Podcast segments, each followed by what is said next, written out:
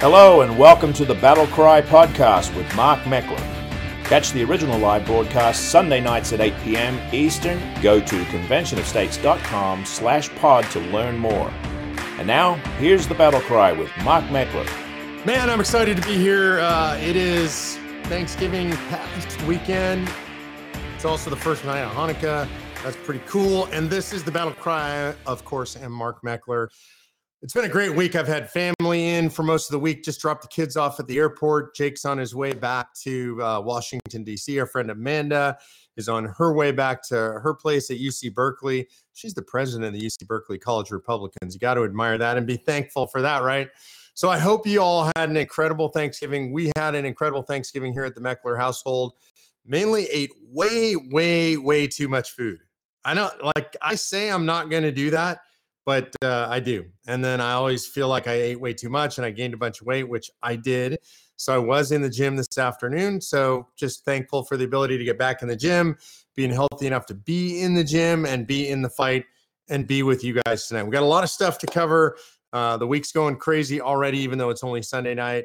And there's some stuff we should really talk about that I think is really important. The country's going insane, and you have to mock the madness out there. You can't give into the madness you can't just get angry about the madness. You can't get frustrated about the madness. The most potent political weapon that you have, that I have, that we have is mockery. Really, people hate to be mocked. And the truth requires mockery of falsehood.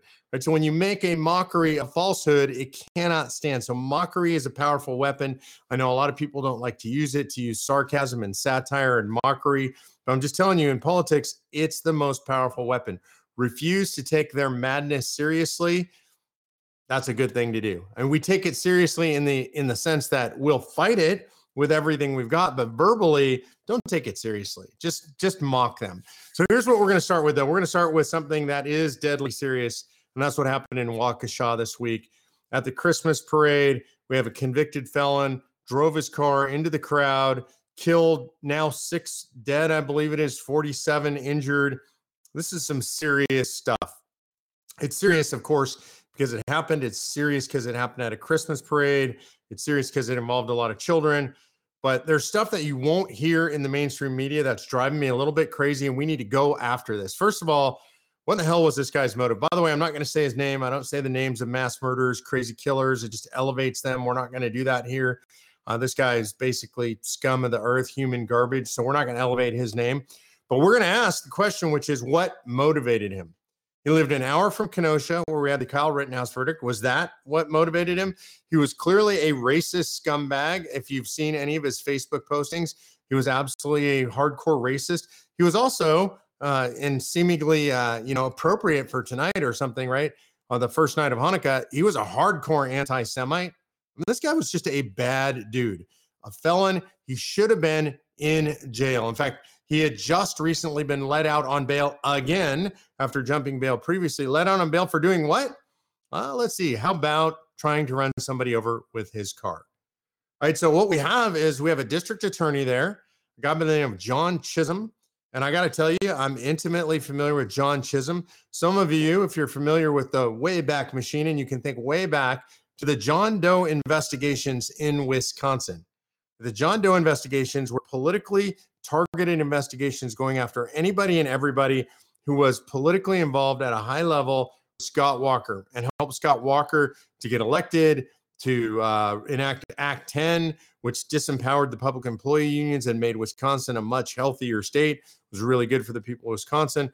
But they used criminal prosecution to go after political actors, their enemies. Uh, one of my very good friends, one of my closest friends in the world, a board member Eric O'Keefe, was one of the targets of that. Some other folks that we know intimately, good friends of ours, were targets of that. That was led by John Chisholm. And if John Chisholm sounds familiar right now, it's because he's the district attorney that set the policy of letting scumbags like this killer in Waukesha out on low or no bail. That's right. And he's famous for this, by the way, nationally. He's a national hero on the left for saying that we should do this stuff. And now he's saying that this guy was let out, excuse me, on inappropriately low bail. It's your policy, John. You're a scumbag. You're a thug. You use the political process to go after people that you don't like politically. And then you let scumbags like this out on the street to kill innocent people. And by the way, at the time that he enacted this policy, he said, Is somebody going to get killed because of this policy? Well, yes, I'm pretty sure that will happen. I mean, he literally openly said he knew somebody would die because he was going to let a bunch of scumbags out on the street with no low or no bail, and he didn't care. And now it's come home to roost. And now he says they're going to investigate why the bail was set so low. The bail was set so low because John Chisholm is a career scumbag district attorney, a corrupt scumbag district attorney in the pockets of the radical left who made this happen intentionally. And it's I cannot believe that he is still district attorney after what he did to people in the John Doe investigation. By the way, the Supreme Court of Wisconsin said about the John Doe investigation it was one of the greatest abuses of the Constitution that they had ever seen. There was no crime. It was used, it was pre-dawn raids. Does that sound familiar to anybody? Can we talk about maybe James O'Keefe recently? Pre-dawn raids on private people's homes, terrorizing them that's what John Chisholm did. And the FBI was involved in that one as well. So when you think Waukesha and you think of these innocent victims, there is one person to blame primarily, and that's the killer, the scumbag killer. And secondarily, you got to blame John Chisholm, who has a long history of letting people like this out of jail to prey on the local community. And a guy like this should not only be run out of town, but it's my opinion John Chisholm should be stripped of his law license. The the years, the decade plus that he's abused process, that he's abused the people of Wisconsin, it's time for that to end. And it's time for him to be stripped of his right to practice law, stripped of his position, thrown out unceremonious, unceremoniously on the streets. A guy like Chisholm, in my opinion, where he ought to be is he ought to be cleaning toilets at McDonald's so that I could complain to the owner of the McDonald's that he's the worst clerk that I've ever seen in my life. Only then will justice have been done. And maybe he should be in jail, but you know, these guys have complete and total prosecutorial immunity. Really hard to get these guys. We got to go after people like John Chisholm. They're disgusting. He's disgusting. All right, that's what's going on in Waukesha. Our prayers obviously go out to the victims, their families, and to the community at large. It's terrifying now for them to just gather in that community after what happened here. And that you can blame on the radical left 100%. All right, number two tonight uh, we talked about this a little bit, which is the insurgency of mockery. This really is an insurgency. I want you to look at what's going on in regard to Joe Biden right now. We have the Let's Go Brandon movement, right, where people are chanting, Let's Go Brandon. They're wearing Let's Go Brandon t shirts. I want to, as a side note, address something about the Let's Go Brandon t shirts and the Let's Go Brandon slogan. I had somebody uh, this week complain about me wearing a Let's Go Brandon t shirt and that COS now, if you go to conventionofstates.com forward slash store, there is a COS Let's Go Brandon t shirt on that store. And somebody complained, and I don't mind when people complain to me. By the way, if you have complaints, bring them on. I'm, I'm happy to hear them because I value your opinions. But the complaint was that Let's Go Brandon is sort of foul, right? And it's uh, we shouldn't do it. It's below us to say Let's Go Brandon. Uh, it means something else, and so therefore we shouldn't be engaged in that kind of use of language you know, I thought about it. I took it to heart. Here's what I'm going to say I've traveled all over the country. I've recently been spoken at and been in a bunch of churches and ministries. And I can tell you inside the churches and ministries, and this person, by the way, made the complaint said as Christians, we shouldn't do stuff like this. Inside the churches and ministries, I had leadership of those churches and ministries all think that this is kind of funny. And I think it's really funny. And here's why I think it's funny because we're not saying something foul because we're not swearing at people, because we're not using curse words. We're not doing what the left does, which is be foul and profane and disgusting. We're saying something completely innocuous as a double entendre. And that's humorous. And I think it's really humorous that the left has been relegated to being offended by Let's Go Brandon. I find it humor. I'm sorry. I find it funny. It's silly. It's and that kind of silliness, that kind of mockery is very powerful. The left is going crazy. They hate this let's remember that in the mainstream left, I mean, the mainstream, I mean, on television, I mean, Al Pacino during the Tony Awards said F Trump. And I'm shortening it. He said the full thing, right? And a lot of people on the left said that in public, in the media, it was a big deal. And now they're relegated to having to complain that somehow Let's Go Brandon is offensive to the office. Like again, I find it ironic. Irony is lost on the left these days. I find it funny. So that is what it is. I, you know, to the person who commented and complained, I appreciate it. I took your comments seriously, considered them, prayed about them, talked to a lot of people about them. We're just going to have to agree to disagree on this one. You don't have to say it, you don't have to use it. Uh, they were also worried that me wearing a Let's Go Brandon shirt was somehow partisan. It's not partisan. I just think that Joe Biden right now, as a president, is damaging the country. He's damaging us internally. Inflation is out of control. Our healthcare system is a mess. What he's done with COVID is outrageous and unconstitutional. He's destroying our standing in the world. He's taking a knee before China. It's bad. And so I'm going to say, let's go, Brandon.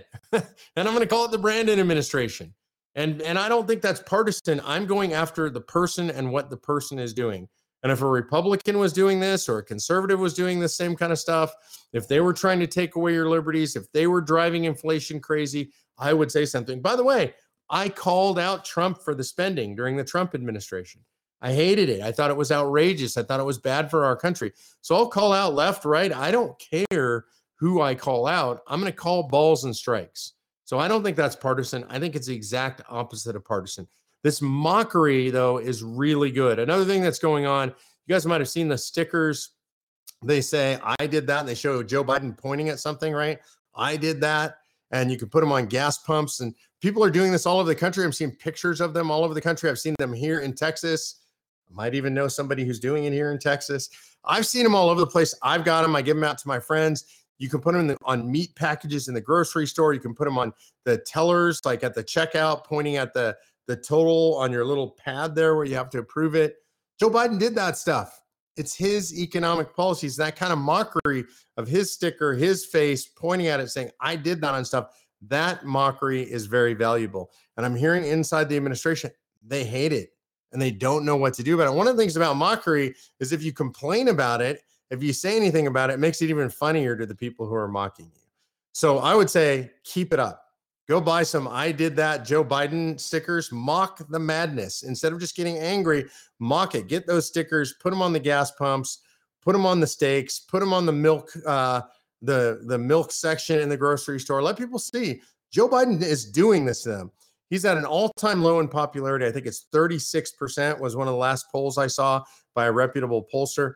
By the way, this would be considered historic lows if it were Donald Trump. But because it's Joe Biden, the media doesn't report it. So mock the media as well. Mockery again, mock the madness. That's what we have to do. We got to mock the madness. It's part of how we keep our sanity as well. Mark Meckler is fighting every day to call the first ever Article 5 Convention of States to drain the swamp once and for all.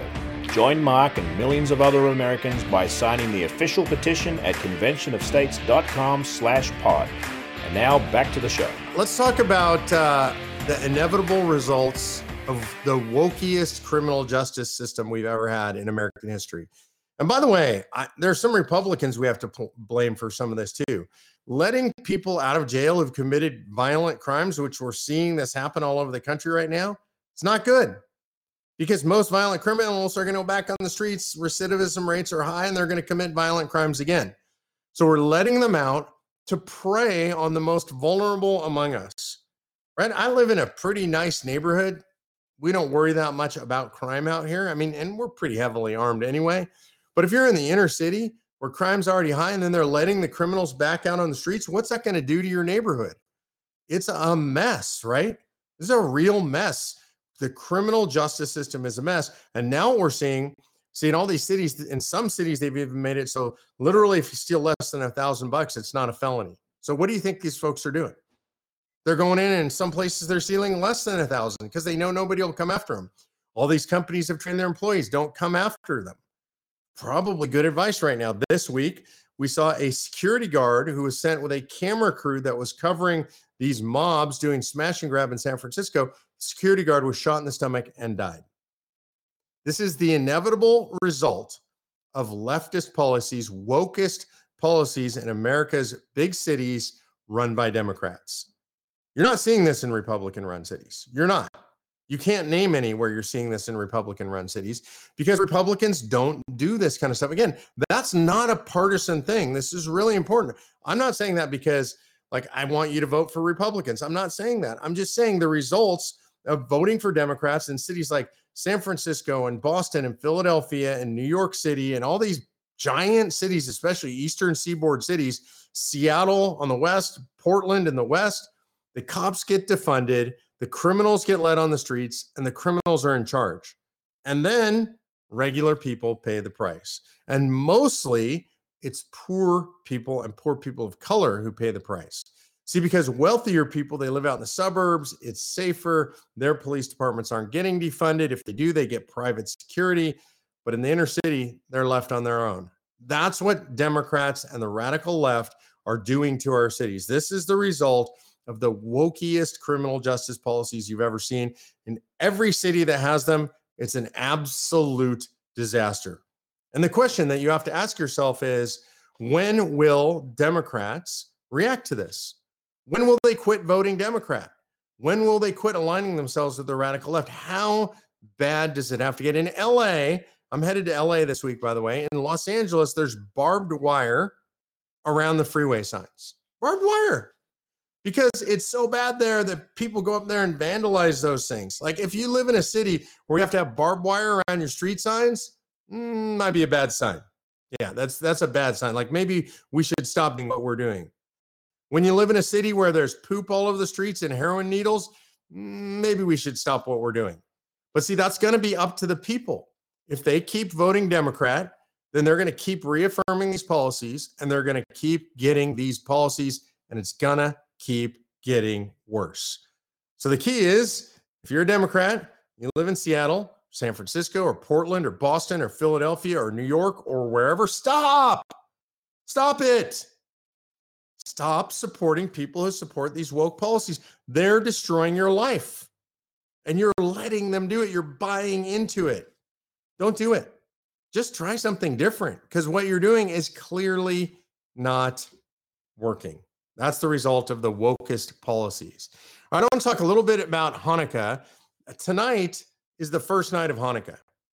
And uh, for those of you who don't know, I'm a Jewish Christian. So both sides of my family Jewish come from Ukraine. I became a Christian about nine years ago, and a half years ago. So I'm a Jewish Christian. So we actually light the menorah. We celebrate Hanukkah. And I've really dug in over the last eight or nine years into what does Hanukkah really mean. When I was a kid, I didn't really know. I mean, I knew a little bit about the story of Hanukkah. There was some kind of rebellion, and the Maccabees fought, and then there was a lamp, and there was only enough oil for one night, and it stayed lit for eight nights, and that was the whole story of Hanukkah. But the story of Hanukkah is actually important. Now, one thing to be really clear about the idea of Hanukkah as a major Jewish holiday is mostly an invention, a modern day American invention. I would say mostly of Reformed Jews and and frankly people who are just anti-Christian. and the point was just to put it in the face of Christians, we got to celebrate a Jewish holiday at the same time. The reality is not one of the high holidays. It's not like Rosh Hashanah or Yom Kippur or the other high holidays for Jews. It's more of a minor holiday. It is a holiday, no doubt, but a minor holiday in the Orthodox Jewish faith. But it's a holiday that celebrates the uprising of the Maccabees against the Seleucids. And so there were people that were dominating the culture and were trying to drive the Jewish culture out, Jewish cultural genocide, essentially. And they had a bunch of the Jews bought in, and the Jews would kind of go along with the culture of the times right? And and they would worship the house gods or whatever the gods were that these people wanted them to worship and they were giving up on their own faith. And there was a town where the maccabees were where they were asked some of the jews were asked to come out and celebrate the more pagan festivals right? And to deny their own faith essentially and somebody, one of these people who had gone woke, I would argue this is the ancient day version of wokeism. They've gone woke. They're going along with the culture. They're not living their traditions. They're not living their heritage. They're not living their faith. They're not living the things that made their society great. They've gone woke of in the times. And they stood up and they were willing to do these things and denigrate their own faith. Essentially, you know, the public shaming that's required by the left now. Only in that moment, one of the Maccabees killed that person and then killed the governor of that place. And then the fight was on, right? And ultimately, the Maccabees rose up and led the fight to retake the temple in Jerusalem, to rebuild the temple that had been defiled, and to light the lamp. And the rule was the ceremonial lamp was supposed to burn continuously, right? But once they took the temple, they only had enough oil for one day. And it took time to process the oil according to the ancient tradition. So you would get the right kind of purity for the right kind of oil to light these lamps. These are ceremonial lamps. They're supposed to be remain lit 24 7, 365 in the temple. They had enough for one day and it lasted eight days, long enough for them to make more oil. So that's the basic story of the Maccabees. And when you really break it down, the story of the Maccabees is a story of a fight against wokeism, a fight against modern day culture trying to impose its values on what we know is a traditional culture that is better for human beings. That's the that's the story to me. That's the the lesson of Hanukkah is you have to stand up for the things that you know are right. You have to be willing to go into the fight. You have to be willing to stand against the odds because you know these things are right and true and good, and they lead to a right and true and good society. That's what the story of Hanukkah is about. And it's a story for all people. It's not just a story for the Jews, it's a story for Jews and Christians and everybody else because it has universal applicability, as do so many things from the Bible, Old Testament and New. And this is about standing up in the face of evil, standing up in the face of wokeism, standing up in the face of a modern culture that's trying to tell you and I what to do, what to believe, how to behave all the time if we want to quote unquote fit in. Well, I'll be honest with you. I don't want to fit in. I'm part of a culture that I think, in my opinion, is superior to this insane woke madness, right? So stand against the madness, speak against the madness. That's the lesson of Hanukkah. Be willing to do what it takes. All right, I'm going to go to some Q&A here. I didn't do Q&A last week, so I got to make sure I hit all of it this week. I apologize. Last week I was so for Thanksgiving I didn't get to the Q&A. All right, so uh, first question is from Ed Mace. Let's get to this convention of states. What are we waiting on? You know, there's something really incredible going on right now. You got to know about convention of states. To me, this is the most exciting thing I've thought of in a long time.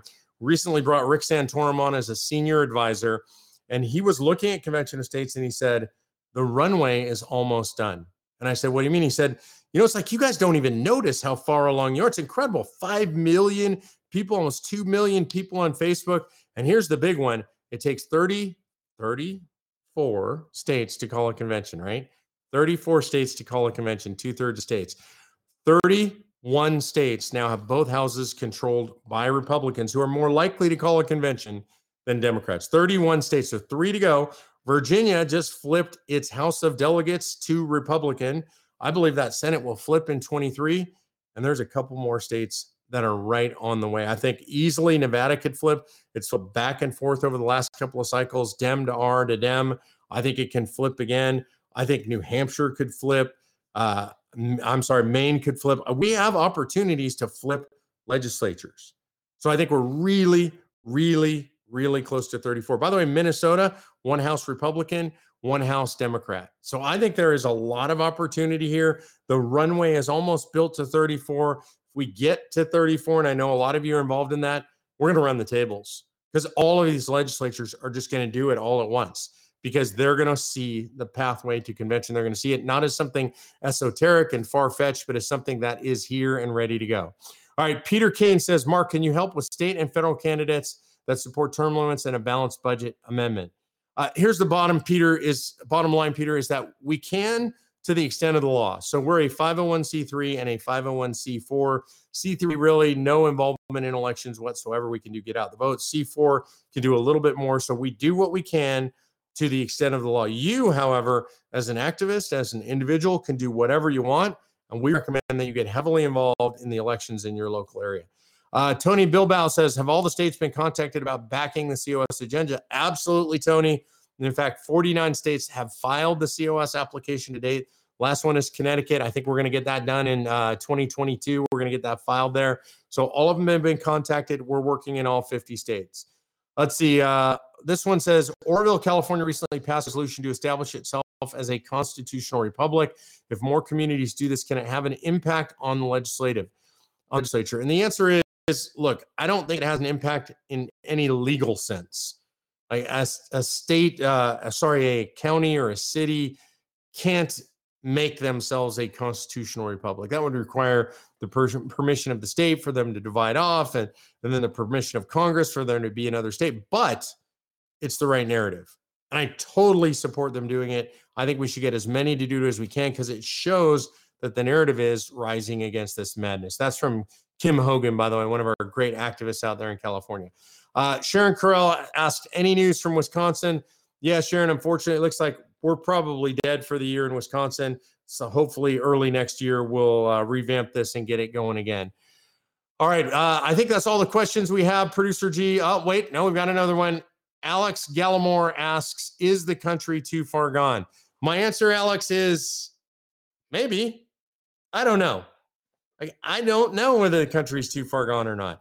What I do know is that I'm going to fight. I'm going to fight today.